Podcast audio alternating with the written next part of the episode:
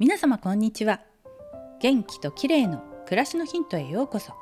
今日もお越しいただきありがとうございます。早いものでこの音声配信も201回目となりました。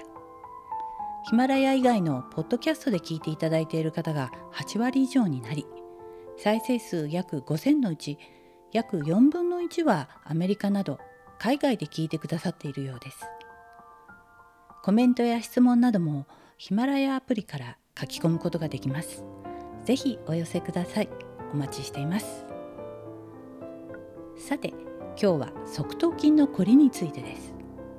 ステイホームの時間が長くなり、鏡を見る時間が増えた方も多いかもしれません。人と会わない時間が多いと、なぜか顔のたるみが気になってきますよね。それは単に緊張感がなくだらけているからではないんです。頭の筋肉が凝り固まっているせいかもしれません。頭の側面に広がる側頭筋という筋肉がカチコチになってしまうと頭が大きく見えるだけでなく頬や顎の動きが制限されてほうれい線や頬のたるみが発生してしまうんです。側頭筋はストレスや前かがみの姿勢歯の食いしばりなどによって気づかないうちに凝ってしまっています。私もシャンプーの時に頭のマッサージをしているつもりですが気づくとカチカチになっていたりします。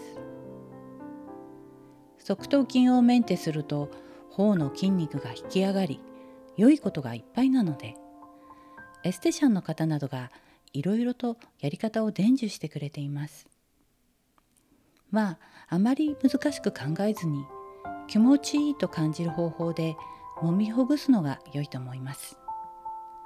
ただし頭皮をこするようにマッサージするのは NG です。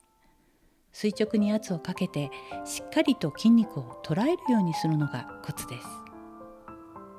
最も簡単なのは両方の手のひらをこめかみから耳の上あたりに当てて頭を両手で挟むようにして圧をかけます。少しずつ位置を変えながら12ミリくらい筋肉を動かすようにマッサージすると良いでしょう。凝りがひどくカチコチになっている人はこの方法が一番痛くなくて気持ちよくほぐせると思います。